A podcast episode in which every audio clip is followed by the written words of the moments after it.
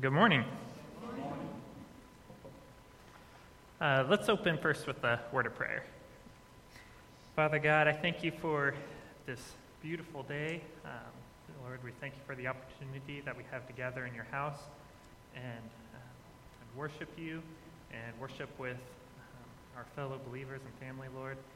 And God, uh, also pray for uh, just this message that uh, the words that you wish be spoken will be spoken, and you will just work in our hearts, Lord, and uh, just be drawing us to you always and uh, helping us to shine that light to draw others to you as well.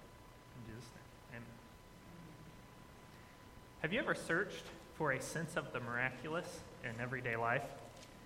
I know for me, uh, it like has to be an intentional decision. You know, I don't just go around noticing all the little things. A lot of times like I, I, like I wish I would and I don't always stop to smell the roses you know? I get caught up in I was like oh I got to do this and got to get this done and you know run over so uh, this week I found myself sitting on our bench swing uh, by our little pond watching my wife's ducks play out on the water. And uh, it's kind of funny because I've never been really fond of birds, like especially chickens. You know, I and I don't know why. Whether it's like the way they look at you, their round eyes, or their sharp beaks, or you know, I don't know, the giant talons or something. I've never even been attacked by a rooster, but I don't like chickens, and I feel like maybe part of it is because you know Jurassic Park's fault. Like I think they modeled the dinosaurs kind of after birds so much uh, like especially the way they looked at look at you and move their heads around and stuff. so I kind of blame them, but I don't know. I'm good if I'm at a distance. Just you know, don't ask me to catch one. And I am always nervous in a chicken coop, especially my mom's chicken coop because she has like this fence down the middle inside there. So you've got I don't know, you're at like a four by four area with chickens all running around. And I, yeah, it's pretty pretty tight. But for some reason, I have this weird fascination with watching my wife's ducks. And that's, uh, that's even more weird because the first time we let them out of their pen, they looked like a bunch of little velociraptors going through the grass catching bugs, just the, the way they move. So it's like even more like dinosaurs. um, and I don't know if you know this, but ducks are omnivores. And I was speechless the first time I saw one catch a frog to eat. I mean, it was yeah, you talk about a dinosaur now. It like lunged, and for a brief second, it had the frog, and then I seen feet sticking out, and then the frog was gone, and the duck spread its wings and let out this horrifying roar, and uh, no, I'm just kidding. but I don't know. It's got to be their rounded beaks and webbed feet or something. But I'm, I don't know. I'm not scared of these ducks though. And so I was watching them swimming and splashing around, and started uh, it seemed like they were doing a lot of extra splashing, and I don't know why I took notice of that, but suddenly I, I you know noticed all these turtles, and some of them were like sunning on the bank and uh, or logs, and others were just uh, you know coming up for air and doing just kind of what turtles do. But um, then I looked down, and my dogs were with me, and we have two dogs. We have a border collie and uh, named Montana, and then a border collie Kelpie cross that's named Maverick. And, um, they're both working cattle dogs, and they have some things in common. You know, they're half brothers, but they uh, they're also they're they're really different. You know, Montana is kind of the happy-go-lucky, come and lay on your foot, roll over, pet my belly kind of dog. You know, just even like at work, he's mostly down there to have a good time. Like he's he's good help. You know, he'll work he'll help work cows and move stuff around, but he's just having fun. And then Maverick is a lot different. He's the workhorse of the two. Uh, you know, if, if we're working cattle, he's all focused and all in. If I'm working a horse in the round pen, he wants to run circles around the round pen. If uh, we're feeding our bottle calf, he's like working up and down the pen. So, you know, if I'm out watching the ducks, he's like out there trying to gather the ducks while Montana is sleeping at my feet. And uh, I know, you know, so all these animals, like doing their thing around the pond here, and I began to notice that the ducks have moved behind the trees, and so uh, and I and I couldn't see them anymore, and that's like all of a sudden it hit me that everything was doing just what God created it to do. And, you know, our little pond ecosystem, you know, even the trees were leafing out and turning, turning green in the sunshine. And uh, it, was, it was peaceful, you know, it was miraculous. And I felt blessed just to sit there and soak it in. There was, is a warm spring sunshine and the bright blue sky. And there's like a soft south breeze and then the green of the leaves and the life of the animals. And it was just nice. It was just awesome. But and then I heard the revving of an engine, and I, you know, turned to see the FedEx truck a half a mile away, tearing down the road. But I wasn't, I wasn't put off though, you know, because I saw even how the FedEx company was fulfilling its purpose of creation of setting land speed records down the county roads. and no, I say that just. I am very grateful for delivery drivers and delivering all that they do in a very timely manner. That was very nice. But so for this last year or so, I've been kind of intrigued with this concept of balance and things in balance. And um, sitting there at this pond, you know, and this, the pond ecosystem, everything like felt like there was a balance in it. You know, I just it was, it was all just carrying on and doing its thing, and I just got to sit there and watch, watch it. And I was, I was at peace. And it, uh, it made me think of Matthew chapter 6, verse 25. If you want to go ahead and turn there, we're going to read uh, verse, Matthew chapter 6, verses 25 through 34.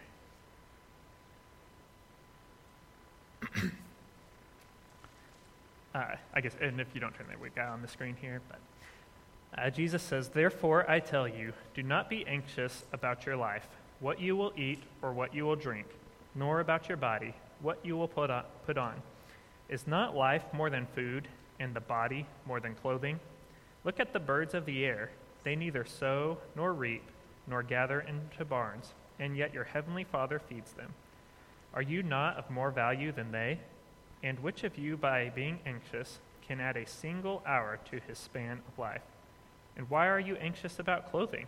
Consider the lilies of the field, how they grow. They neither toil nor spin. Yet I tell you, even Solomon in all his glory was not arrayed like one of these. But if God so clothes the grass of the field, which today is alive and tomorrow is thrown into the oven, will he not much more clothe you? O you of little faith. Therefore, do not be anxious, saying, What shall we eat, or what shall we drink, or what shall we wear? For the Gentiles seek after all these things, and your heavenly Father knows that you need them all.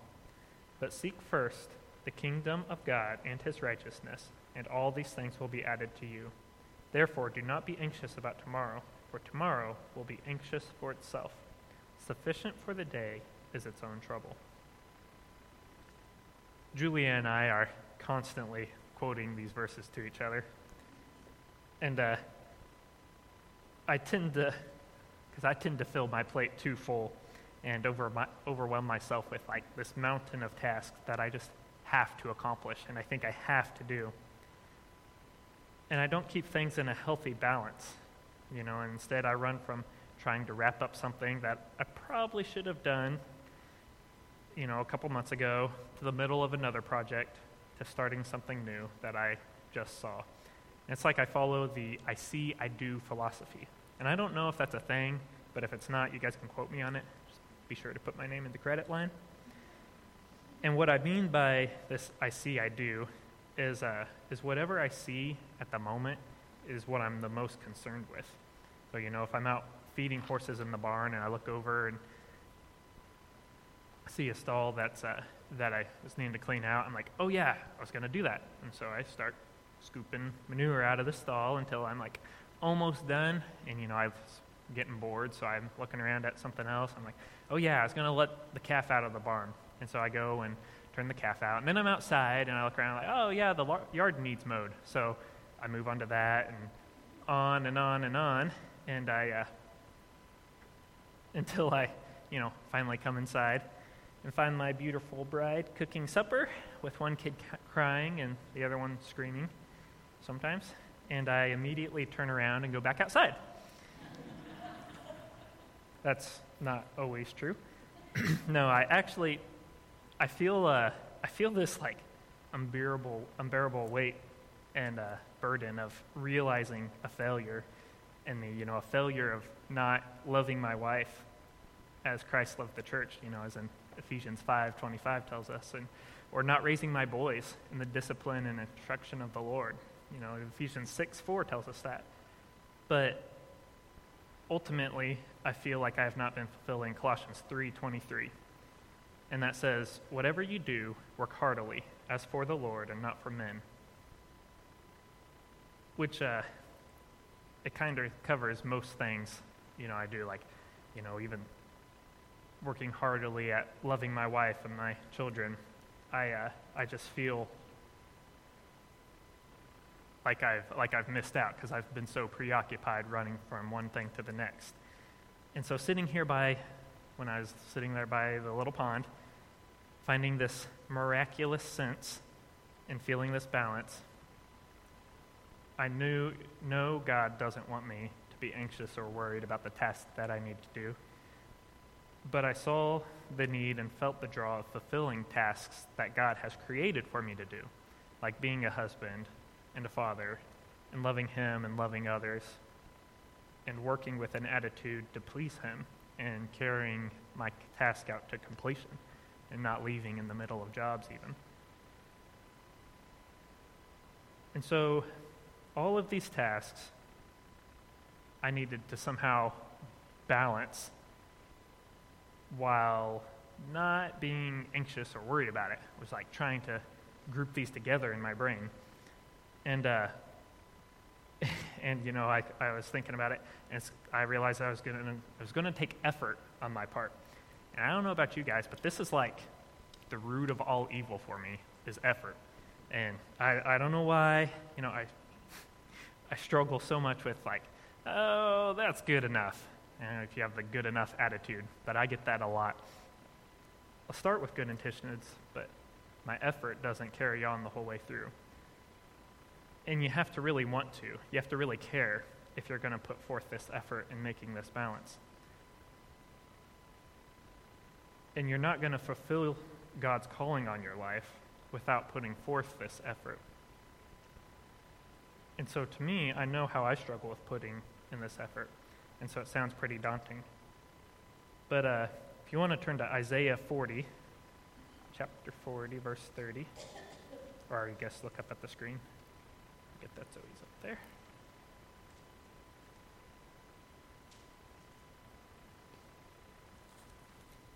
Isaiah chapter 40.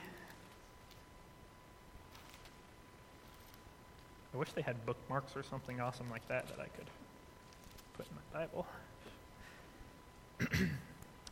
uh, verse 30 says, Even youths shall faint and be weary, and young men shall fall exhausted. And you know, some of you might have kids like this, but you know, when it's like nap time, Elisha, our youngest, he is he's ready. He's ready for bed. You know, he'll go, go, go, but he grows weary. He's like climbing the stairs and asking for bed and asking for his pajamas. And uh, so we all know that even you know the little guys that keep running grow tired, and so we definitely grow tired and weary and just feel like we can't keep going. It's easy to feel that way in our jobs and our families and our home, and uh, it's it's relying on our own strength just doesn't seem to work. But then if we continue on in verse 31, he says, "But they, sh- they who wait, on, wait for the Lord shall renew their strength. They shall mount up on wings like eagles. They shall run and not be weary. They shall walk and not faint. None of us can put forth enough effort on our own. You know, we. Uh, but if we come to the Father, He will give us rest. And this doesn't mean, you know, we just get to sit around and twiddle our thumbs while watching TV and scrolling Facebook or TikTok while He just works it all out around us. I know some of you don't know what TikTok is, but it's the new Facebook. He has a plan for you and a job for you to be doing right now. Whether it's being a better father or mother or son or daughter or brother, sister, husband, wife, grandparent, grandchild, employee, employer, student. And that's not even like getting into your gifts and talents that you do have. But there's things around you right now, if you stop and look around, that you can be doing better at and bringing more glory to God and doing. You don't need to be waiting for Him to miraculously put something in front of you because he's already, it's already there.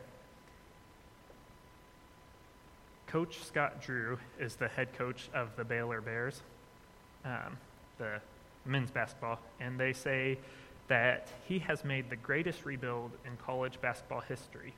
And some of you, some of you may um, be basketball fans and know a little more about this than others, but uh, I'm going to read a little bit of his stats right here.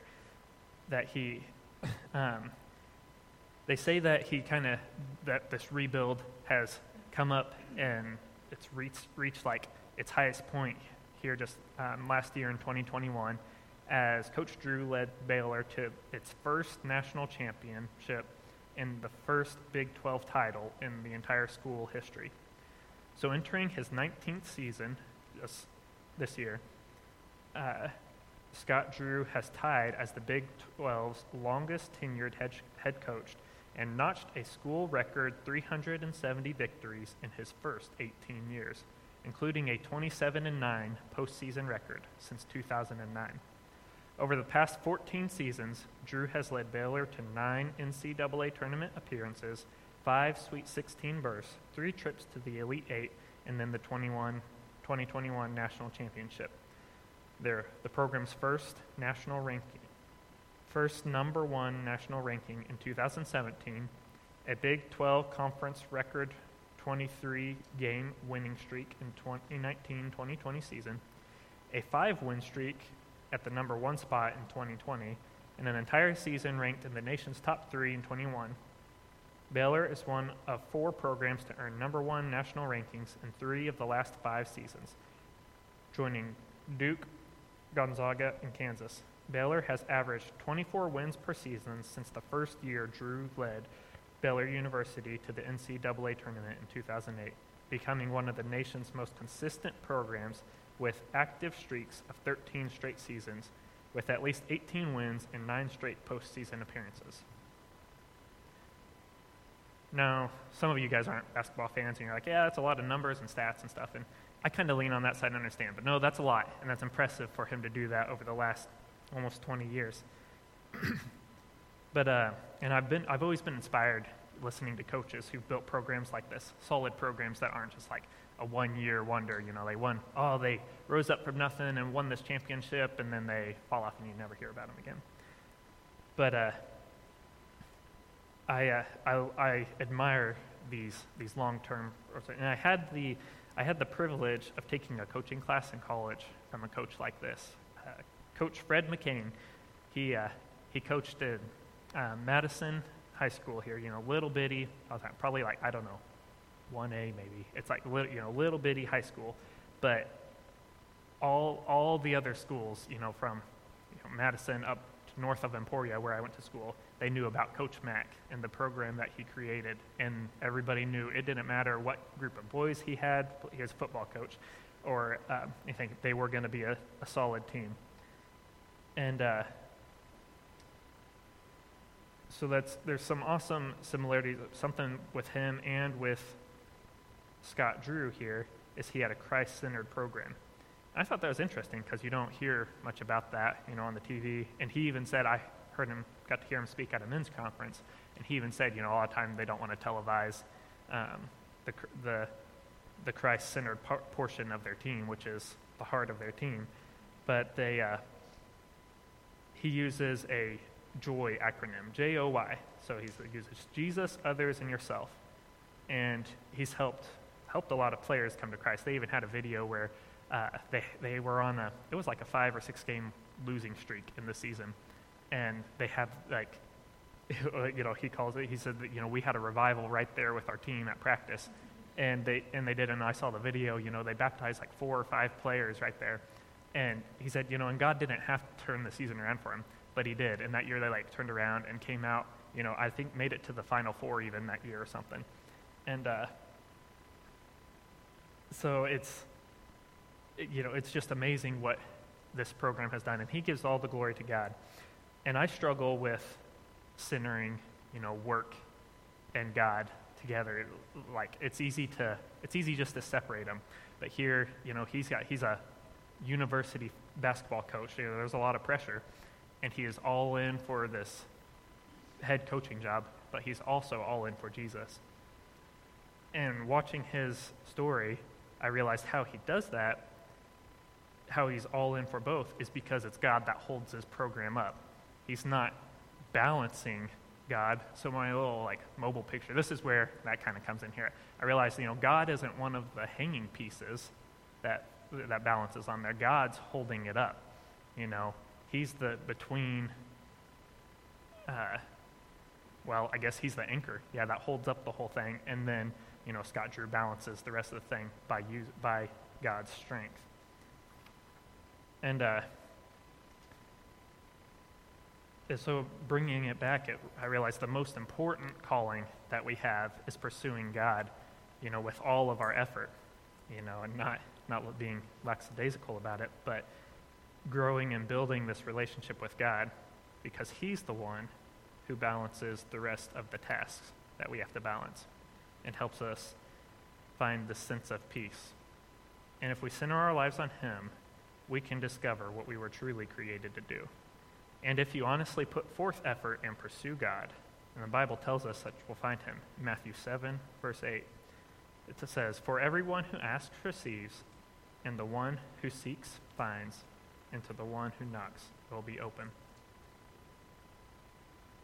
And uh, so I'm going to uh, kind of shift shift uh, into our communion time here, and as we wrap up pursuing God with our effort in balancing others. There was a, a man who knew his task his whole life and lived for his purpose and fully for God. And, uh, and Matthew chapter 16, verse 21.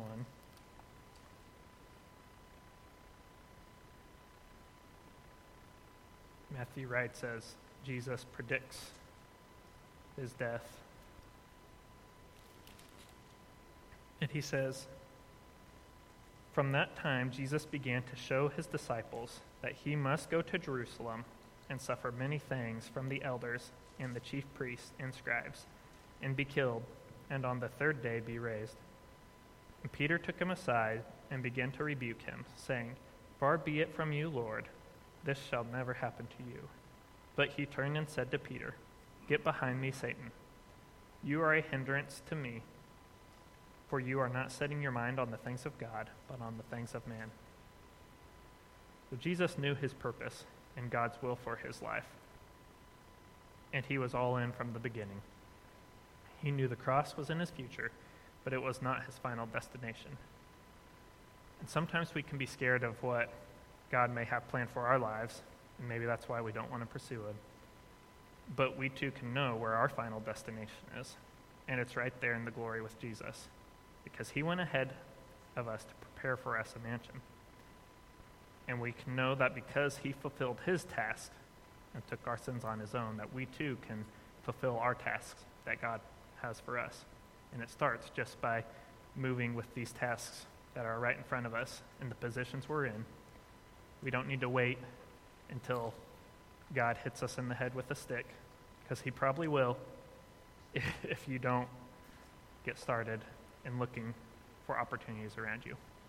But let's pray and then uh, come up and we'll partake of uh, communion. Father God, thank you for your sacrifice, um, for the focus that Jesus had and um, in his task that you laid before him. And God, just we are we are grateful for the opportunity that we have. Um, to move past the, the tasks that we have uh, before us. After uh, some of them are daunting and we don't want to do them, Lord, but we know that if we trust in you and lean on your strength, uh, you will you will carry us through uh, to uh, ultimately to glory on the other side. It's in your name we pray. Amen.